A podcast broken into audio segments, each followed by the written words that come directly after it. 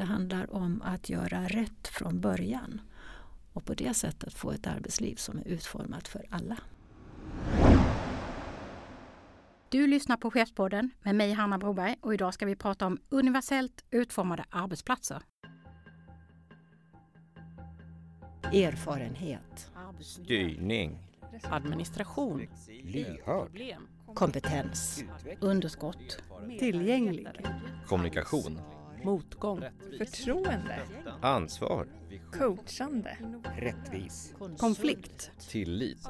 Arbetsmiljö. ledarskap. Hej och välkommen till Chefspodden med mig Hanna Broberg. Chefspodden görs av Svensk Chefsförening och Akademikerförbundet SSR. Och idag ska vi prata om universellt utformade arbetsplatser med Dolores Kadelin Mogard. Välkommen Dolores! Tack så hemskt mycket.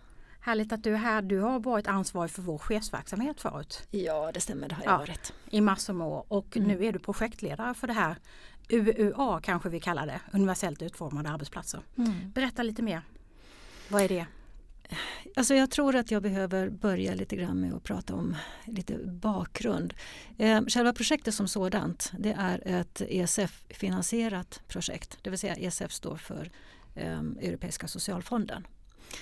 Eh, och eh, det handlar om att få inkluderande arbetsplatser.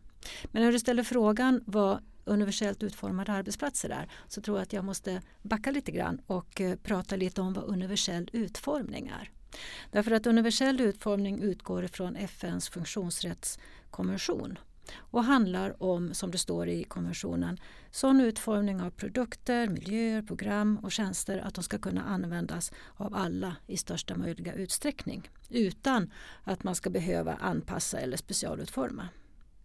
Men när det handlar om UA, alltså universellt utformade arbetsplatser, så är det ett helt nytt begrepp. Och det är ett begrepp som vi eh, har tagit fram inom ramen för det här projektet. Eh, universellt utformade arbetsplatser är eh, en vidareutveckling av universell utformning. Det är att, bli, det är att, att vara någonting mer, att omfatta arbetsplatser. Det vill säga arbetsplatser som från början, från början är inkluderande för alla. Det handlar alltså om en Ja, man kan säga att det handlar om en helhetssyn på arbetsplatser och de som arbetar där men också de som kan arbeta där. Och det handlar om mer än en traditionell handikappanpassning eller enskilda integrationsåtgärder. Det handlar om att göra rätt från början och på det sättet få ett arbetsliv som är utformat för alla. Det låter ju jättesmart. Eh, jag tycker det här eh, är spännande och det här kanske är lite annorlunda chefspodd än vad vi brukar göra. Men jag tror att vi ska försöka komma in på lite chefsperspektiv i det här också. Men du är projektledare och så finns det då i det här socialfondsprojektet en hel rad eh, med intressanta organisationer. Kan du berätta lite, vilka är det som samarbetar? För det är, det är inte de vi brukar jobba med från Akademikerförbundet SSR i vanliga fall kanske. Nej, det stämmer, det är det inte. Och det är det som är så otroligt spännande eh, med just det här projektet. Faktum är att det här projektet började med en, eh, med en motion från en medlem Eh, som ville att vi skulle jobba lite mer med funktionsrättsfrågor. Vilket in- innebar, eller förde med sig att vi tog kontakt med Funktionsrätt Sverige. Eh, därefter sen så kom Vasakronan med i bilden och eh, idag så är vi sex stycken organisationer som då gemensamt har sökt eh, de här projektmedlen. Och det är förutom Akademikerförbundet SSR och eh, Funktionsrätt Sverige så är det som sagt Vasakronan, det är Randstad som är före detta Proffis. Eh, det är ehm, föreningen eh, Sveriges företagshälsor och det är Swedavia. Swedavia också, det kan du väl bara nämna varför? De har hand om flygplatser i vanliga fall. Det har de, men Swedavia jobbar jättemycket med tillgänglighetsfrågor. Därför att på deras, eh, ja, på, på flygplatserna så finns ju alla människor. Alla människor med dess olika mm, eh, behov och förutsättningar. Och alla människor, de allra flesta, reser eller flyger. Eh, vilket innebär att flygplatserna behöver vara utformade på ett universellt sätt. Så därför så deras erfarenheter är otroligt värdefulla i vårt projekt. Så vi ska lära av flygplatser till framtidens arbetsplatser. ja, Ja. Vad, vad, vad spännande. Eh, vi, vi är ju olika.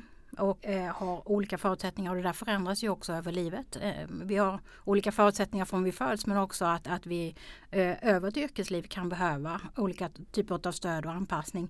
Och då funderar jag liksom lite på det här är ett annat sätt att tänka för här ska man liksom göra arbetsplatser som har, har tänkt på de eh, behoven i, på förhand liksom så att det är Mm. anpassat att, att jag ska kunna få en förändring eller ha olika behov och kunna vara på den arbetsplatsen. Du får beskriva, hur, hur ska den här anpassningen eh, fungera? Hur, hur, vad, vad är tanken med det? Alltså jag tänker att, eh, att kanske inte prata i termer av att anpassa en arbetsplats utan att tänka av, i termer av Passa? att utforma Ja. arbetsplatsen utifrån alla människors behov.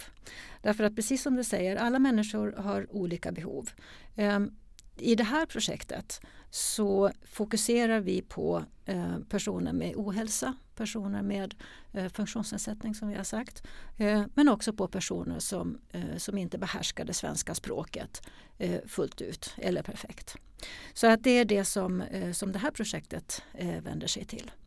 Och, och när det handlar om att utforma arbetsplatsen så är det väldigt många perspektiv som man behöver ta in i det. Eh, Och I projektet så har vi identifierat fyra stycken perspektiv. Eh, Det är eh, den fysiska utformningen, det är den sociala arbetsmiljön, eh, det är organisation och ledning och det är eh, rekrytering och kompetensförsörjning. Sen så behöver digitalisering också komma in i det hela. Men det är de här fyra perspektiven som vi har identifierat som viktiga för att man ska kunna nå en universell utformning av arbetsplatsen. Sen så vill jag säga att, att eh, en universell utformning av arbetsplatsen det är ett eh, det är en utveckling, det är någonting som aldrig någonsin, det är en process som aldrig någonsin kommer att ta slut. Därför att alla människor kommer hela tiden att komma in nya människor med nya behov eh, och eh, kanske nya diagnoser, förmågor. Eh, och, eh, så att därför så, så är det en resa som aldrig någonsin kommer att ta slut. Vi kommer alltid att behöva arbeta med universell utformning av våra arbetsplatser. Och när jag då sa anpassning och du säger utformning så är det ju ett, ett annat mindset faktiskt. Det är ett helt annat perspektiv. Det handlar om ett perspektivskifte eh, som, som vi vill eh, åstadkomma. Och det handlar om, precis som du säger, att få ett helt nytt mindset. Eh, vi behöver alla titta på våra arbetsplatser tänker jag och fundera över hur ser ingången ut? Kan man komma in här med om man, om man är rullstolsburen till exempel? Ehm, hur ser det ut på våra eh, arbetsplatsträffar? Eh, Alla klarar kanske inte av att sitta tillsammans med andra människor i ett, i ett rum. Klarar inte av att eh, socialiseras på det sättet med, med andra människor. Då kanske man behöver tänka på ett annat sätt att ha eh, enhetsträffar eller, eller arbetsplatsträffar på. Till exempel att använda tekniken till sin hjälp. Eh, I köket, hur ser det ut där? Var finns kaffekopparna? Ehm, vilken, vilken, eh, vilket, vilka krav ställs på, på ledarskapet för att man ska eh, ha en universell utformad arbetsplats? Hur rekryterar vi? Hur ser kompetensförsörjningen ut? Ja, det är så väldigt många olika frågor som man behöver titta på eh, för att få det här nya mindsetet. Du nämnde ju eh, olika aspekter utav eh, det här med universellt utformade arbetsplatser som, som ni ska titta på. Bland annat då ledning och organisation men också kompetensförsörjning som ju är jätteviktig och en stor fråga som många chefer brottas med idag. Det finns massa kompetenser som inte kan tas tillvara så som våra arbetsplatser ser ut. Eh, Är det, är det något som ni, ni kommer att jobba med i, i projektet? Alltså jag skulle säga att, att bakgrunden till, eh, till det här projektet är just de kompetensförsörjningsproblem som finns.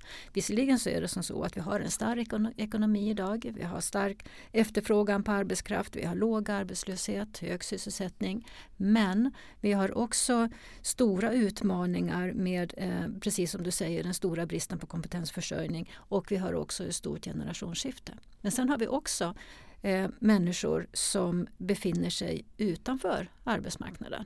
Vi har personer med, med, med psykisk ohälsa och eh, en, en ohälsa som, som ökar rent generellt. Sjukskrivningar som drabbar allt fler. Ehm, framförallt kvinnor. så. Men sen så har vi också då andra grupper som har svårt att komma in på arbetsmarknaden. Med en massa kompetens som vi vill ta tillvara. Ja, precis. Så att det här projektet handlar ju om att se till eh, vilken kompetens har alla dessa människor som befinner sig utanför och som vi kan ta tillvara på, eh, som verksamheterna kan ta tillvara på. Och hur behöver arbetsplatserna se ut för att de ska kunna eh, komma in? Ja, och det är det vi jobbar på. Arbetsplatserna behöver vara tillgängliga Mm. eh, för, att, för att alla, alla människor ska kunna Mm komma in och eh, kunna bidra till verksamheterna. Du nämnde ledning och styr, styrning och organisation förut också. Vad, vad är det för typ av anpassning man skulle kunna behöva göra i det? Är det, är det, det här mindsetet eller är det liksom eh, du nämnde de här APT, eh, arbetsplatsträffarna, att de skulle kunna ske på ett annat sätt och, och så för att inkludera eh, fler. Eh, är det andra sätt som man ska jobba som, som chef liksom för att göra arbetsplatsen mera tillgänglig och universellt utformad? Jag tänker att man behöver um, ha ja, ett nytt mindset precis som du säger. Ehm, I den här utbildningen så går normer och värderingar som en röd tråd. Det är en av de sakerna som man behöver fundera över. Man behöver också skaffa sig kunskap. Kunskap kring personer med funktionsnedsättning, eh, kring, kring eh, ålder, kring medföljd ohälsa eller ohälsa som man kan få mitt i livet. Eh, man behöver skaffa sig kunskap om allt det och det är också det som vi då gör i den här utbildningen som vi håller på att ta fram. Vi ska komma tillbaka till den utbildningen för det är ju några kommuner och några chefer som har ställt sig bakom det också. Eh, men jag tänker att det finns ju redan idag en, en del lagstiftning om, om, eh, mot diskriminering och sådana saker. Hur, hur hänger det här i, ihop? En del utav det jobbar man ju som chef ganska aktivt med redan. Men det här är snäppet längre eller hur, hur Mm. tänker du? När det gäller diskrimineringslagstiftningen, om vi inte pratar aktiva åt- åtgärder men om vi pratar eh, stora delar av diskrimineringslagstiftningen så är ju den reaktiv. Mm. Här handlar det om att vara proaktiv. Ja, Det handlar om att, att eh, eh, förebygga. Det handlar om att redan från början när man bygger en arbetsplats eh, ha det här universella tänket så att alla människor kan känna att här är jag välkommen från början. Eh, sen så finns det också i diskrimineringslagen så finns det aktiva åtgärder, regler om aktiva åtgärder. Eh, att ha det här tänket, om det är så att man på en arbetsplats har tänket universell utformning av arbetsplatsen då genomför man också de aktiva åtgärderna. Då skulle man egentligen inte behöva ha regler om aktiva åtgärder. Jag tänker på att, att det finns rätt mycket trender kring hur arbetsplatserna liksom utformas nu och man försöker anpassa. Ibland gör man sådana aktivitetsbaserade eh, landskap och sådär. Ibland så gör man det för att spara pengar som de aktivitetsbaserade landskapen går mest ut på att man plockar bort vad det nu är 20, 30, 40 procent av kontor, kontorsarbetsplatserna och så gör man andra ytor som folk får sitta lite lagom obekvämt och göra sina uppgifter istället. Men, men de här trenderna liksom Eh, hur tror du, en del utav det kanske inte är så universellt utformade egentligen. Alltså det passar några även om det är väldigt olika varianter som de här arbetsplatserna byggs nu. Men, men det, är, det kanske inte är riktigt universellt utformat heller. Det kanske man får göra om sen om man ska liksom, eller går det att liksom matcha ihop med de här nya trenderna på arbetsplatser som, som finns idag?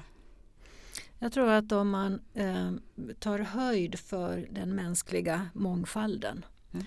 Eh, då tar man också höjd för att få skapa arbetsplatser som är universellt utformade. Eh, vissa aktivitetsbaserade arbetsplatser funkar inte så bra. Andra funkar desto bättre. Det är lite, lite olika. Jag ska inte recensera olika eh, aktivitetsbaserade arbetsplatser.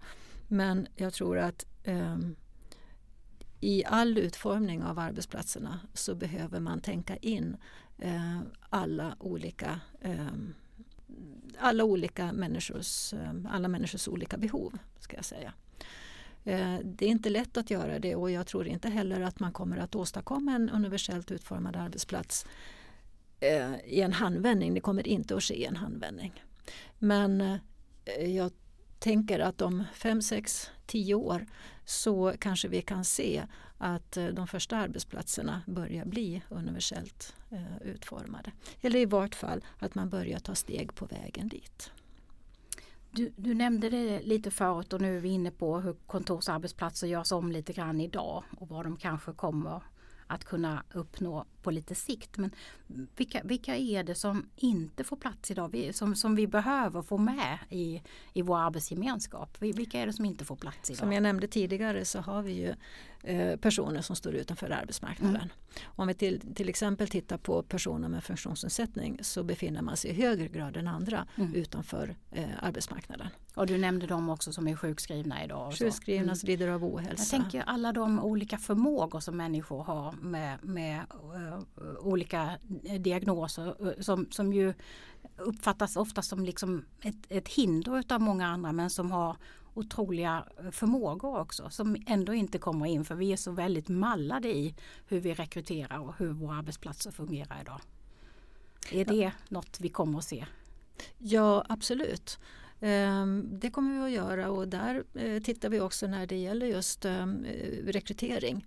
Så tittar vi på ehm, dels hur ser kravspecifikationen ut? Vad är det vi tänker? Eh, vilken person ser vi framför oss när vi, när vi skriver den, när vi rekryterar? Var söker vi? Vilka, vilka kanaler går vi ut till? Eh, och så så att, eh, där har vi ett stort arbete att göra för att just rekrytera eh, den rätta kompetensen. Så, att, eh, så som sagt, där har vi mycket att göra. Och det, det finns stora vinster också med att eh, rekrytera eh, de rätt, den rätta eh, kompetensen. Eh, företagen, ehm, om det är så att man bygger rätt från början så då så, eh, ja, då gör företaget, stora, företaget och organisationerna stora vinster på det. Eh, både arbetsmiljömässigt men även på andra sätt. Jag tänkte just fråga det, för det här, eh, de här andra aktivitetsbaserade landskap eller vilka varianter man nu bygger om sina kontor till. Det är ju ganska stora satsningar och så som görs. Men det här då, ett nytt mindset och tänka allt ifrån ledning och rekrytering till också naturligtvis den fysiska utformningen och, och andra saker. Eh, blir det dyrare då när man ska göra, för vi pratar inte anpassning utan nu pratar vi om att utforma rätt från början. Anpassning vet vi ju är dyrt. Men det här kanske blir billigare på sikt? Eh, ja, är det så att man måste anpassa arbetsplatsen efterhand då blir det absolut dyrare. Eh, men inte om det är så att man utformar arbetsplatsen från början. Vi kan ta ett exempel från eh, Handikapporganisationernas hus i Danmark där vi var på studiebesök i, i, i våras. Och eh, där man då har byggt ett helt hus som är tillgängligt utifrån alla perspektiv på alla sätt. Och eh, där eh, berättade man att, att eh, det här har inte blivit på något sätt dyrare eh, än att bygga ett vanligt eh, kontors, en vanlig kontorsfastighet utan eh, anpassning eller utan, utan att det ska vara utformat från, eh, från början så utifrån allas behov. Så att eh, nej, det blir inte dyrare. Snarare är det så att man kan se stora vinster, att det blir stora vinster. Dels eh, vinster arbetsmiljömässigt, dels att man tar in kompetens som man inte skulle ha tagit in annars kanske vilket leder till eh, att verksamhetens eh, att, att det är bra för verksamheten. Precis, verksamheten utvecklas bättre. Eh, och, eh, så att därför så kan man bara se, så finns det bara vinster med en universellt utformad arbetsplats. Fantastiskt. Och vinsten i ledarskapet om man tänker så. Eh, vi var lite inne på vad som kan krävas för, för annat sätt att organisera saker och så. Men om vi, om vi liksom fokuserar på ledarskapet då krävs det här någonting nytt av chefen. Det här mindsetet och så är väl säkert inte bara hos chefen utan det, det kommer att krävas hos andra medarbetare, ägare, styrelser och så också. Mm, mm. Men vad, vad, vad, krävs det för chefer i det här nya ledarskapet? Eh, jag tycker att det är eh, kanske lite svårt att säga idag exakt vad som krävs. Eh, men men man kan, tänk, man, kan, man kan tänka sig en situation till exempel om man har en, en eh, person som behöver eh, jobba hemifrån eh, i större utsträckning. eh, så är det så att man är en, en, en person som har behov av, av kontroll så kanske man behöver jobba lite grann på att släppa den kontrollen eh, som chef. Utan det handlar om att arbeta upp en, en större, eh, större möjligheter och förmåga till, till att känna tillit till sina medarbetare. Så tillit som vi har pratat mycket om i chefspodden förut kommer även att vara en viktig eh, del i det, i det här. Då. Men jag tänker eh, andra sådana här eh, vi pratar också en del om chefsförutsättningar. Jag menar för att chefen ska våga ge en medarbetare den här förmånen säger man än idag. Det skulle vara en, en kanske en, en, självklarhet för att kunna behålla en person snarare än en förmån. Eh, att jobba hemifrån viss del då. Eh, det krävs ju ibland liksom lite mod eller att chefen kanske får tvingas bryta lite regler eller stå emot diskussioner gentemot andra chefer och sådär för att kunna ta de här besluten. Det krävs någonting av cheferna att våga stå upp och säga det här behövs för mina medarbetare, det här är så jag vill utforma min arbetsplats. Och just därför så är det så viktigt också att om det är så att man vill utforma sin arbetsplats på, eh, på ett universellt sätt så behöver man också ha den högsta ledningen med sig. Det är klart att eh, det blir väldigt svårt att genomföra det om det är så att, att man inte har eh, ja, politiker eller, eller styrelsen eh, med sig beroende De på vad det är för typ. bakom. Man måste stå bakom det. Och det måste komma uppifrån. Eh, det är jätteviktigt. Och ni håller på nu och, och uh, rullar ut en, en, utbildning och ni har träffat chefer. Ni kommer att träffa mer chefer till exempel ute i kommunerna och i andra verksamheter. Uh, och ni ska utbilda dem. Berätta lite mer om utbildning och vad, vad är det man kommer få lära sig på det här? För att det här är ett sätt att rusta organisationen då för att göra det här skiftet, mindsetet. Ja, och är det så att man ska rusta organisationen så måste man också har tränat sig. Man måste träna sin arm eh, på, ett, eh, på ett annat sätt än vad man kanske har gjort hittills. Eh, så att eh, det som utbildningen då innehåller, alltså den är interaktiv, eh, upplevelsebaserad. Den innehåller mycket övningar, träningsexempel, eh, kanske lite värderingsövningar eh, och så. Så att eh, Eh, och, och, syftet med utbildningen är att man ska implementera det man får lära sig i den egna organisationen. Eh, man kanske behöver skriva en, eh, ett styrdokument som är universellt utformad. Då får man hjälp och stöd med att skriva det styrdokumentet och sen ta med sig det hem och börja tillämpa det på hemmaplan. För att nämna ett exempel. Men vi, vi, har ju, vi har ju alla gått utbildningar eh, där man sitter på skolbänken en dag och sen så kommer man hem och sen så är det borta i samma sekund som man, har, som man lämnar rummet. Eh, den här utbildningen tänker vi ska inte vara på det sättet utan det är för att man ska, den, det ska hjälp och stöd till att få ett nytt mindset men också att implementera det på hemmaplan. Så man startar egentligen sin förändringsresa när man kliver in i utbildningslokalen? Det gör Eller man, man kanske har gjort det innan? Ja förhoppningsvis ja. så har man gjort det innan. Eh, men ja, eh, hela, hela utbildningen är en enda lång förändringsresa. Det är det. Eh, och, och jag tänker också att man kan Alltså själva, själva utbildningen som sådan är också en utgör en enda lång förändringsresa. Därför att det här är någonting nytt. Det har aldrig gjorts förut. Under kort tid så har vi tagit fram ett utbildningsmaterial eh, och eh, under hela projektets gång så kommer den här utbildningen att hinna förändras både en och två och tre gånger eh, och utvecklas. Och tillsammans med oss i, i projektet så kommer varje deltagare också att delta i den här förändringsprocessen. Så att alla input som vi får, allting som, som eh, eh, alla inspel som görs eh, kommer att bidra till en, en utveckling av, eh, av utbildningen. Så den första utbildningen kommer inte vara lik den sista.